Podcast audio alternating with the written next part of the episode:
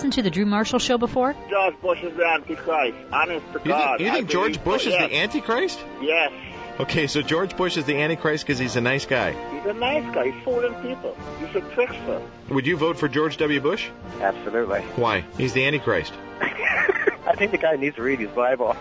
Would you vote for George W. Bush? Absolutely. I hope he's not the Antichrist, because I'm going to vote for the wrong guy. Yeah, I hate when that happens. The Drew Marshall Show, right here on Joy.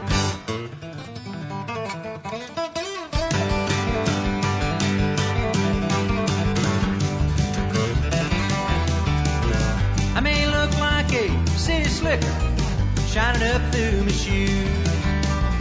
Underneath, I'm just a cotton picker picking out a mess of blues. Show me where I start, find a horse and cart. I'm just a country boy at heart.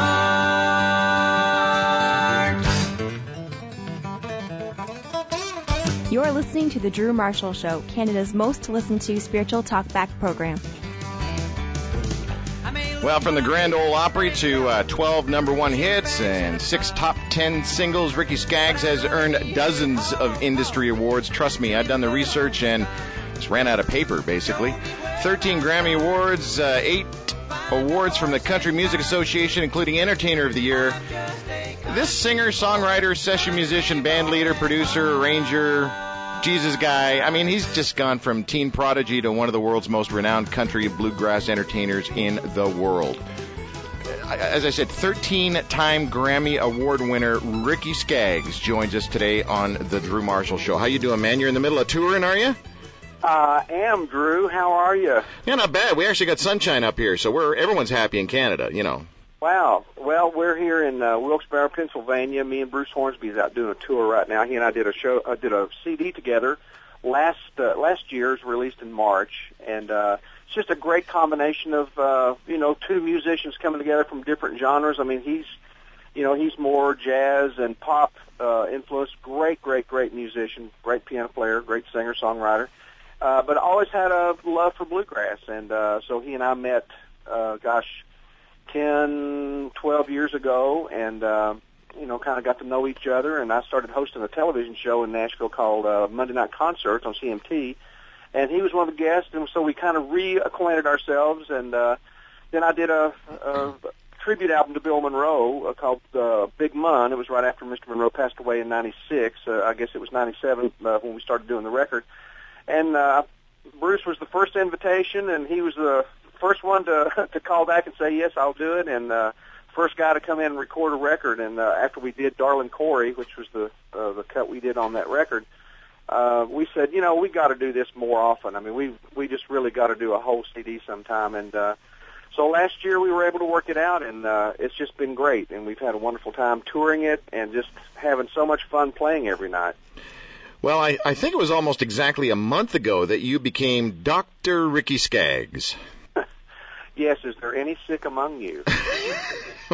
Well, this is not a boast. This is, Paul says, if we boast, let's boast in Christ. So I'm boasting in Christ right now, but this is the 5th one of these that I have received, and I'm always amazed that anyone would give me a Doctorate of Music award. I mean, I really can't read, a note of music on normal, music charts, music sheets. I can read the Nashville music chart system, which is a number system. I can read some of that enough to get by, but as far as sitting down reading a piece of music, Samuel Barber, Mozart, forget it. I'm lost as a duck. If that's the case, though, what was the Q&A session like with all those Berklee School of Music students? I mean, those folks, I don't even think they can spell bluegrass. That was one of the most fun things about the whole night, was getting to talk to these kids, and many of them asked questions about the music, about career, about how I have done it. And I said, well, I'll tell you how I've done it. It's just my faith in Christ, my walk with God every day.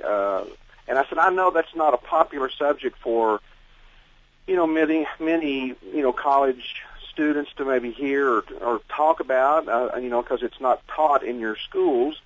But, you know, you asked me the question, so I'm telling you. I mean, it's my faith in Christ that allows me to know who I am, know who He is, not see myself separated from Him, but see myself united with Him, you know. And so everything I do through His power and His grace, and it's not me doing it. Paul says, you know, that...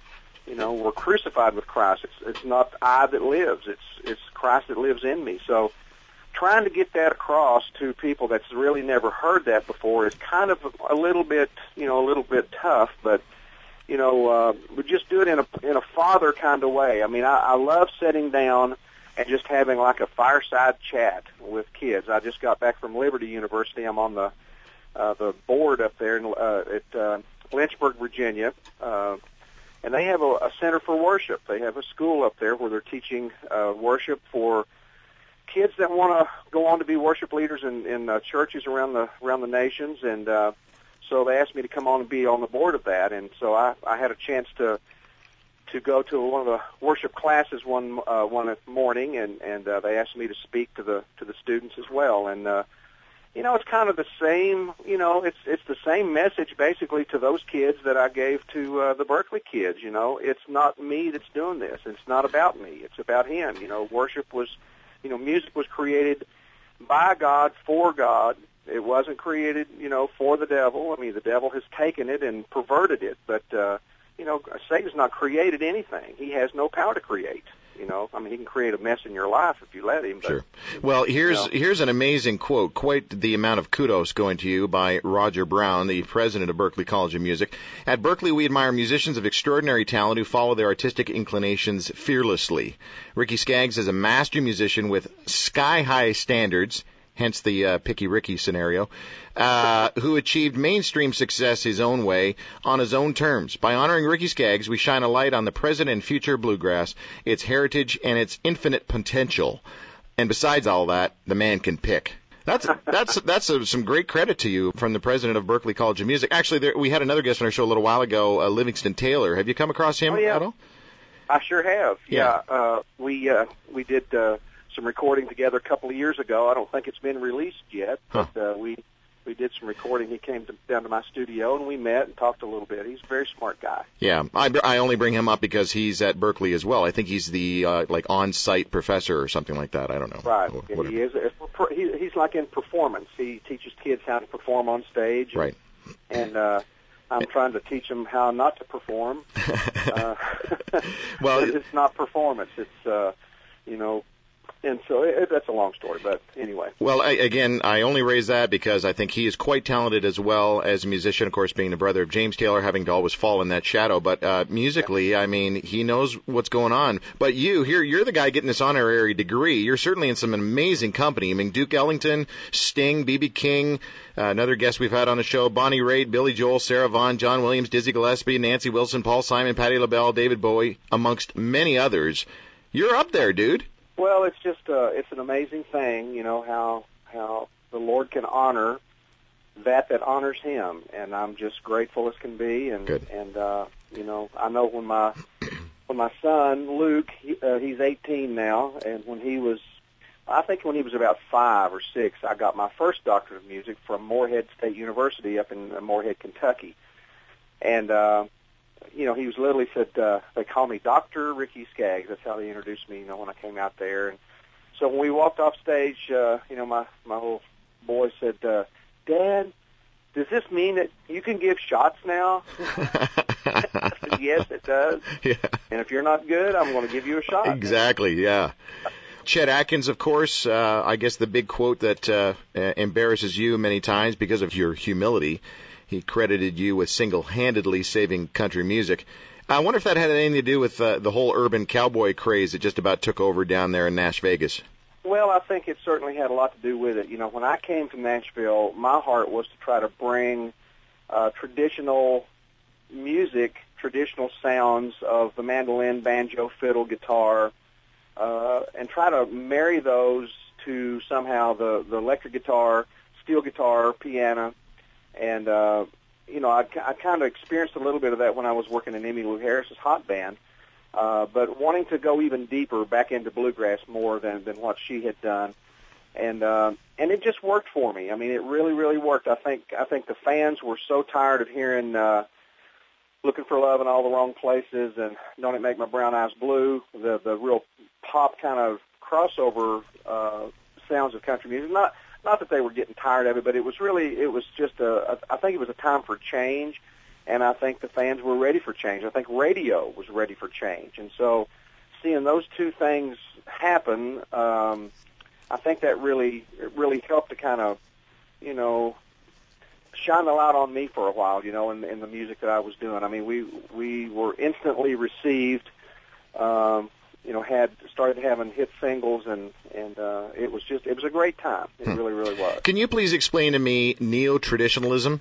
You know, I don't know what that is. They used to call me a neo, you know, and I said, what is that? Is that like a Cro-Magnon man or some kind of thing like that? It sounds like some kind of term out of Matrix or something like that. Yeah, like something where I would have like a big swollen up head or something, you know, and big hands, but.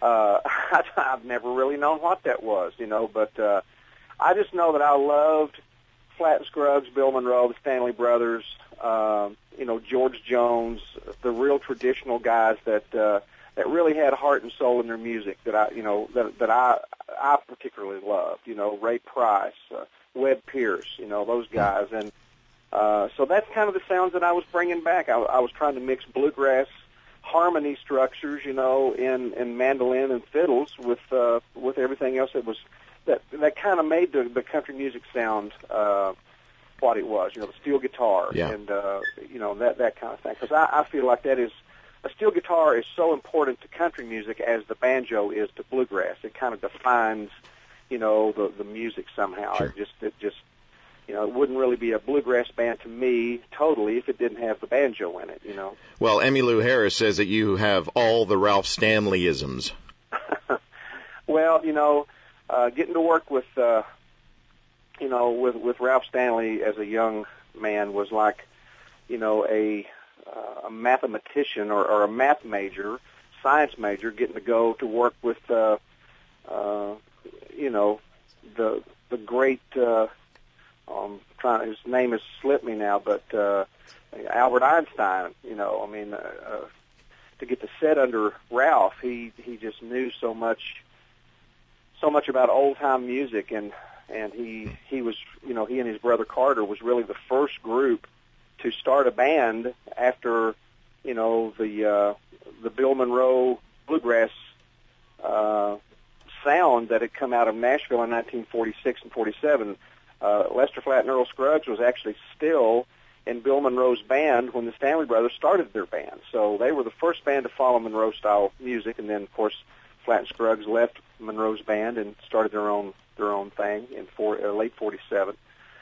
But I don't know. It was just getting to be with Ralph was a real just a real training ground of listening to old-time sounds, ancient tones, ancient harmony structures, and just the heart and soul of the mountains, you know. And of course, I was raised in Eastern Kentucky, so my mother and dad knew a lot about that kind of music too, you know. Old church singing and shouting all over the church house, you know. That was how I was raised, and so. Yeah, Vince Gill says you're the real deal, right? I mean, you growed up amongst them. Well, I did grow up among them, that's for sure. I mean, I lived there, and I think, you know, when you do grow up in that, you really do know how to, somehow it gets into your DNA, you know. You know, one thing I was, well, actually, there's two things I was kind of disappointed at. One, you were only on Hee Haw once? I think I was on there more than once. Doing the research thing there, I thought for sure you would have been a regular, you know. Well, I was, you know, it was really funny. I was asked to be a regular and to take, I don't know if it was Buck Owens' place or wow, you know, I just said I can't do that. That was not what I, you know, what I would want to do. No, Roy Clark. That was who it was. Oh yeah, Roy Clark. Of course. Yeah. Okay. Yeah. The other thing I was a little crushed at was well, not crushed, but Earl Scruggs. There was some kind of a big old get together on Letterman, and Earl Scruggs was on there, and Vince Gill was playing, and big name Albert Lee, who it was. Albert Lee with his funky British haircut thing, and that was just you know who was Steve Martin was on there, and they were playing Foggy Mountain Breakdown, right? So right, and Jerry Douglas was on there. Yeah, yeah. I was looking for you. I didn't see you. I know it. You know, I wasn't. I don't even think I was on that whole record at all. You know, that last record of Earl Scruggs, but that's okay. I was probably, you know, I don't know why, but they didn't ask. Well, you were probably too busy doing Family Feud. You know. Who knows? I was winning televisions for someone. You know. Or what exactly did you do in Cat in the Hat with Mike Myers? We did a couple of songs. Actually, they used a couple of songs of ours from some of our early stuff. I think they might have used Get Up John, maybe, or one of those hot instrumentals that we did, or something like that. Sure, sure. And, of course, the movie Beverly Hillbillies as well. You're making your rounds. You're getting out there. Getting out there. Getting the name out there. Fiddle, guitar, mandolin, banjo. What else? Bagpipes. You know, you ever given those a whirl? I've never given the pipes a whirl. I've actually had some, and I pumped them up one time, put them under my arm, and did the pump, and it's like it just. Someone called the cops. It drew the blood. Yeah. You know, honey, did that draw the blood? So I thought, I don't think so. I don't think I was called to be a piper. A piper, no. You know, my son and daughter, they play a bunch of stuff. They're plugged into Rick Joyner's Morning Star Ministry over in Charlotte, North Carolina, and so they're over there on the worship staff. And my son plays everything. As a matter of fact, is this Luke? We're talking about Luke. Luke, yeah, he's 18. He just got back from Russia. He's taller than you now. He is taller than me, and he's so sweet and such a great, great young man. I'm so proud of him. But he loves to play everything, and he bought a instrument in three stringed instrument in Russia while he was over there.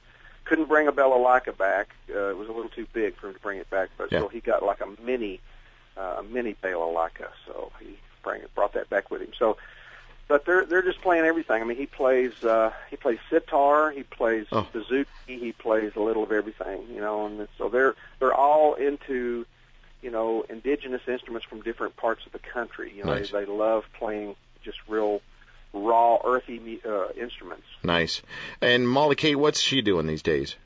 She's over there as well. She's with Luke over at Morning Star, and she's getting to use some of her teaching degree. She went to Belmont in Nashville, great school for like 3 years, and she got a degree in composition and theory. And so she's teaching that one day a week to the ministry school students at Morning Star at their ministry school, and then she's singing in the playing piano, banjo, guitar, acoustic guitar, and accordion in the worship band with Morning Star. So she's getting to do a lot of stuff, and of course they'll go out with us this winter when we do the Skaggs Family Christmas shows, and.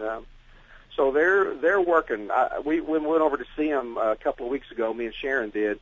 And they're working their little heinies off. They're from Thursday through Sunday, they did 3, 6, 9, 11 sets in 4 days. Oh, my goodness. So they are working hard, and they're earning their ministry money. We're chatting with Ricky Skaggs here. Ricky, I've got to tell you, I've got a 15-year-old daughter, and she's a stunner. She's absolutely gorgeous. And I'm not too happy about that as a dad. I kind of wish my daughter was ugly. No, I know the feeling. But that's what I'm saying, because I saw a picture of Molly, and my goodness, she is a beautiful young lady. She is. Thank you very much. Well, she's just as beautiful inside as she is on the outside, maybe more beautiful. So she's a great girl. She's got lots of friends, you know, and, of course, she's teaching, like I said, one day a week, and she's got these people that are older than her, and then she's got some that's younger than her. So she kind of gets...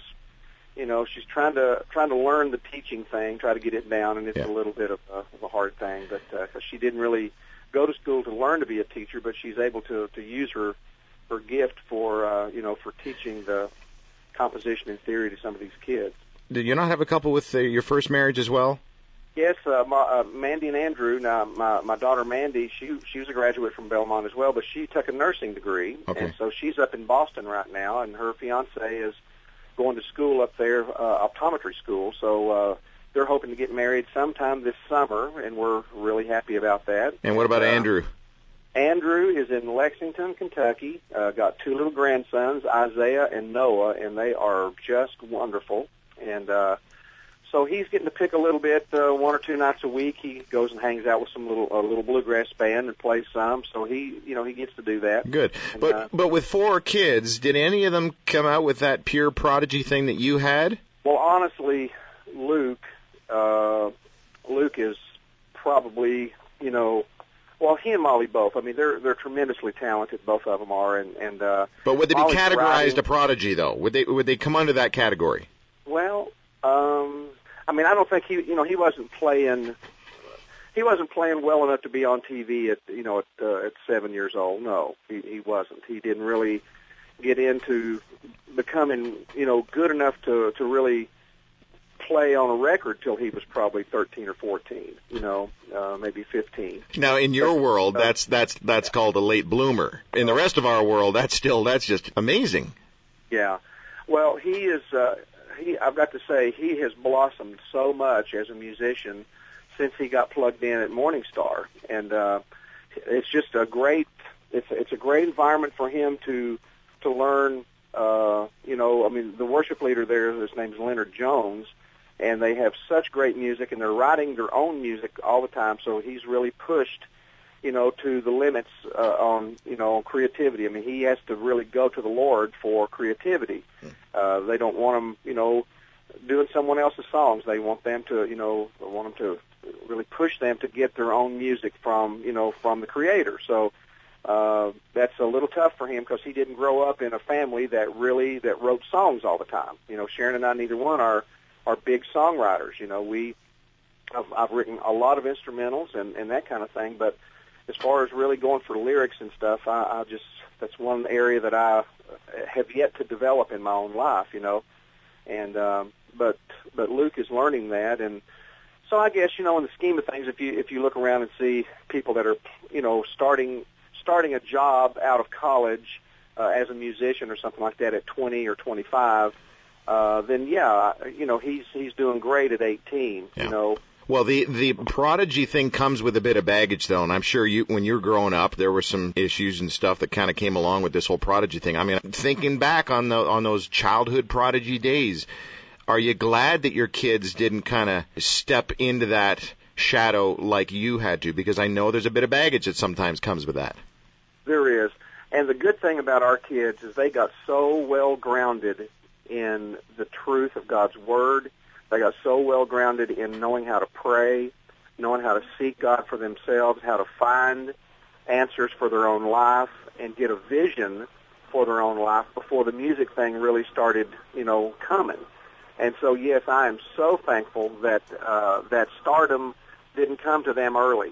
I really am, because, God's hand of grace and mercy, when I was dumb as a coal bucket, God continued to be merciful to me and keep his hand on my life, with mistakes I made, choices that I made, yet he was always there with me, and my mother was a real woman of prayer. She prayed me through a whole lot of stuff, and I mean, I went on the road full time with Ralph Stanley when I was 15, I just got out of, 15 through the summer, and then we went back to school and graduated. I say we, me and Keith Whitley, we were buds together and had met each other, started with Ralph Stanley, then full-time when we were 16. So we didn't go to college. We didn't go looking for any other kind of work. We just said, this is what we want to do. I mean, this is it, and so it was, I mean, even though, working with Ralph Stanley to me was like going to college. I mean, I learned so much in the 2 years that I was with him.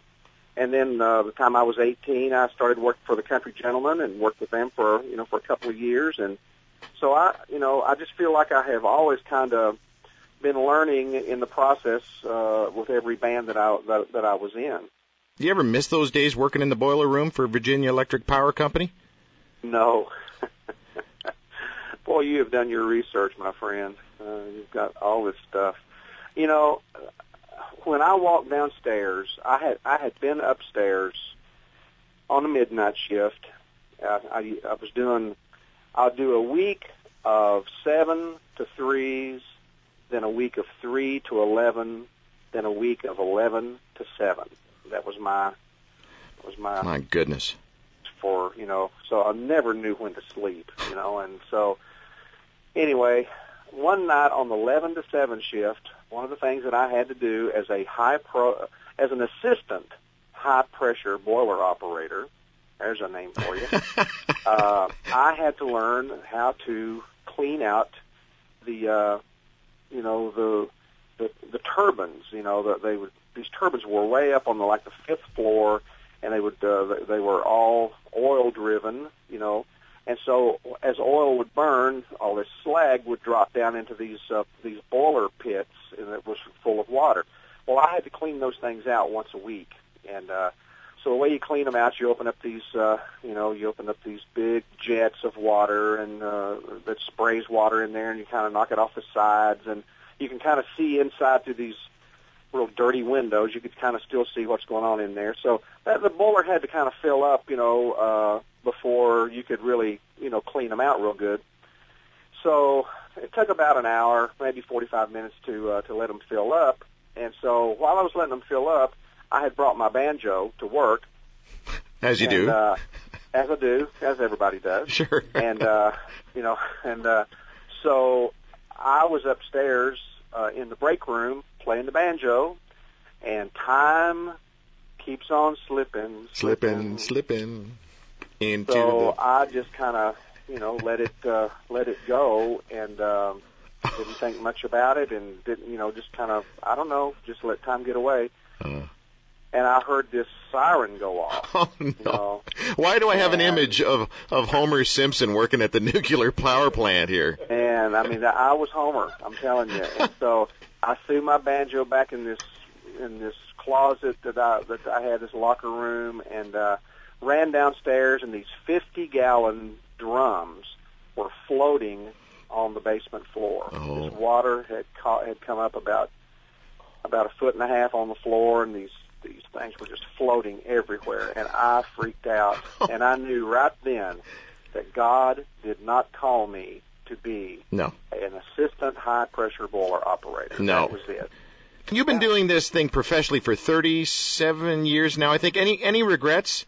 I mean, other than the complete dysfunctional creative collapse of the entire music industry, let alone the country music scene from the mid-'80s to the 90s. Yeah. Yeah, that was a tough one, and just just having to delve through and live through the illegal downloads that's going on right now worldwide, and to see the demise of CD sales, and you know, having my own record label now, those things mean more to me, I guess, now than they did when I was.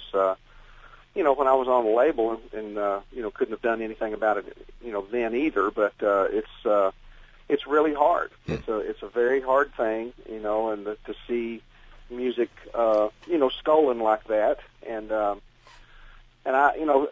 kids don't think that they're stealing it.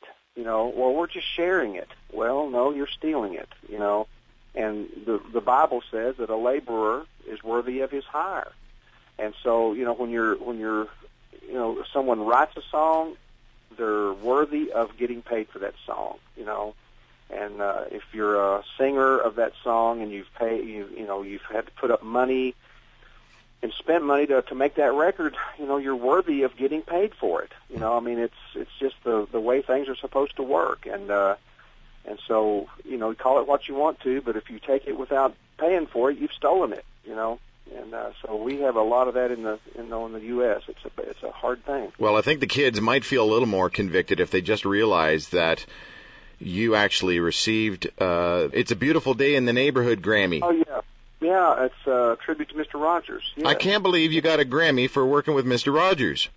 That's sweet. He was the most precious man. I got to meet him one time, but he made such an impact on me. He was a retired Presbyterian minister and got out of the church, and then God opened the door for him to be able to touch more children worldwide than he could have ever in 100 years ever touched in, you know, being a pastor. And so it was just a tremendous ministry that he had of loving children and teaching them how to love, unloved people, you know, and It was great, and he wrote so many of these songs that was done on the on the television shows. He was a great writer. Mm. A lot of people didn't know that he wrote those songs, and so they sent me a list of songs. Gave me something to listen to, and me and Molly sat down and listened to him. She said, "Oh, Dad, I remember that song. That'd be a good one to do." So we worked up. It's a wonderful day. Da, da, da, da, da, da, da. Oh, it's so him, It's just so Mr. Rogers, And so that was a great thing to get to win a Grammy for. Well, we'll let you go here, but I just got to run this by. Country recording artists, for the most part, seem to have some kind of personal turmoil or past trauma in their lives. Some of them just kind of seem to live in this perpetual state of dysfunctionality. But you seem to be kind of pretty squeaky clean. I don't know, maybe that's why you kind of left the country scene and led the charge in the bluegrass circuit. Unless I haven't found something here, possibly the worst thing you might have been through would be June 2006 when your tour bus hit that young man and killed him. Yeah, that was a terrible thing. He really hit us, is what he did. He jumped out in front of the bus, and committed suicide. That's an awful thing to have to go through. And but, I'm only kept because of God's grace. I mean, honestly, I could sit here and tell you that I'm this or I'm that or I'm not this or not that. But it's God's grace that keeps me, and His love that I have for Him compels me. And if He don't do it, I won't be kept. If He doesn't keep me, then I won't be kept. And He's the only one that can live the Christian life. I've come to find that out, So it's just that love exchange that you do for love, and when you love something more than yourself, then it's easy not to take yourself serious, And I mean, I want to do everything that I do. I want it to be as good as it can be because I think people know me as a Christian, and I think that it reflects on Christ. It reflects on His life in me if I do a good job or a bad job. So I'm always trying to do the best that I can do, Maybe Picky Ricky got started before I really had that in my heart, but it really is where I am now and what I feel now. But, we've all had things in our life that we wish we could go back, hit the rewind button and redo, but... Those are all learning experiences for me, and mistakes are life lessons, I think, And you can either get bitter or you can get better. Hmm. And learning to forgive is the greatest thing that I've ever known. And I would love to suggest a book to all the listeners, please, that are listening. There's a book called Total Forgiveness by an author named R.T. Kendall, and you can find it at Barnes & Noble. You can find it at probably most Christian bookstores around. But it is one of the most setting-free books I have ever read in my life, and it's just about, it's just totally forgiving those that's hurt you and those that have you and basically have you in bondage because... Jesus said, if you don't forgive, you can't be forgiven. And, who doesn't want to be forgiven for our sins and for our shortcomings? And so, but if we don't forgive, then we can't be forgiven. And so we have to learn to forgive so that we can be forgiven for our trespasses. And, but it's the whole premise of the Christian life. People think, it's some new revelation. It's not. Jesus said it on the cross. I mean, He had every right and every reason in the world. If he had said, "Okay, Father, I've done Your will. Here I'm on the cross. They've nailed me here. Now go get them." He had every right to say that because of His purity. He had sinned not. The Bible says he was a man that had not sinned, and so He did have the right. But He laid that right down to say, "Father, forgive them, for they don't know what they do." And so that is total forgiveness. He took us off the hook. He didn't lay the charge to us. He didn't hold it to our account. And so that's the way we've got to live. And when I realized that, and that revelation really became life to me, man, I'm telling you, it has freed me up. I feel so, I mean, here's what will happen when you take God serious at that.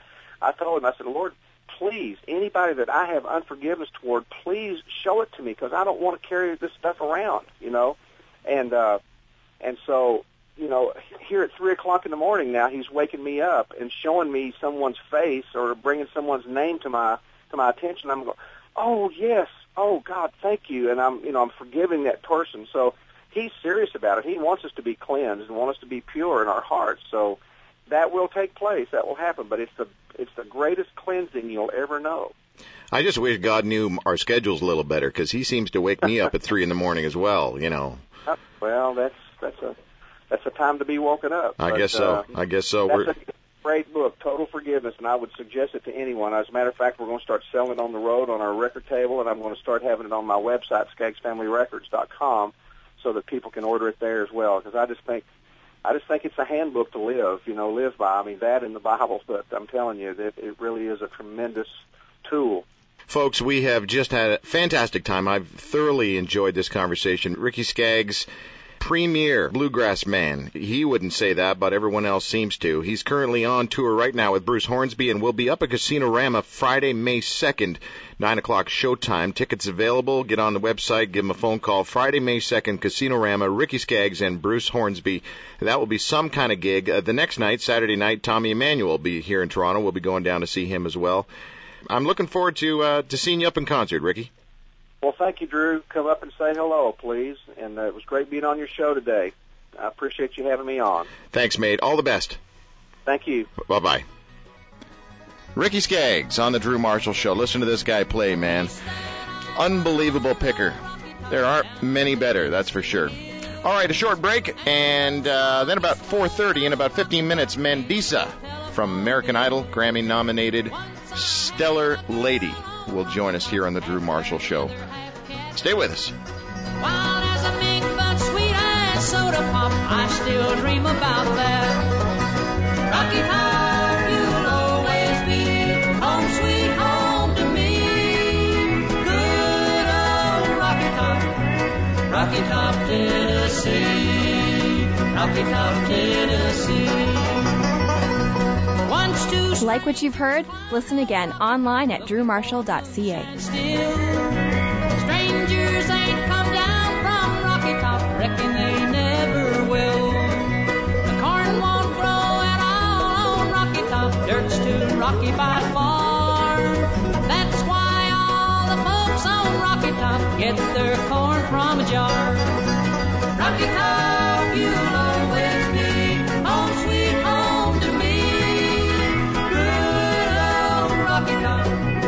Rocky Top, Tennessee, Rocky Top, Tennessee.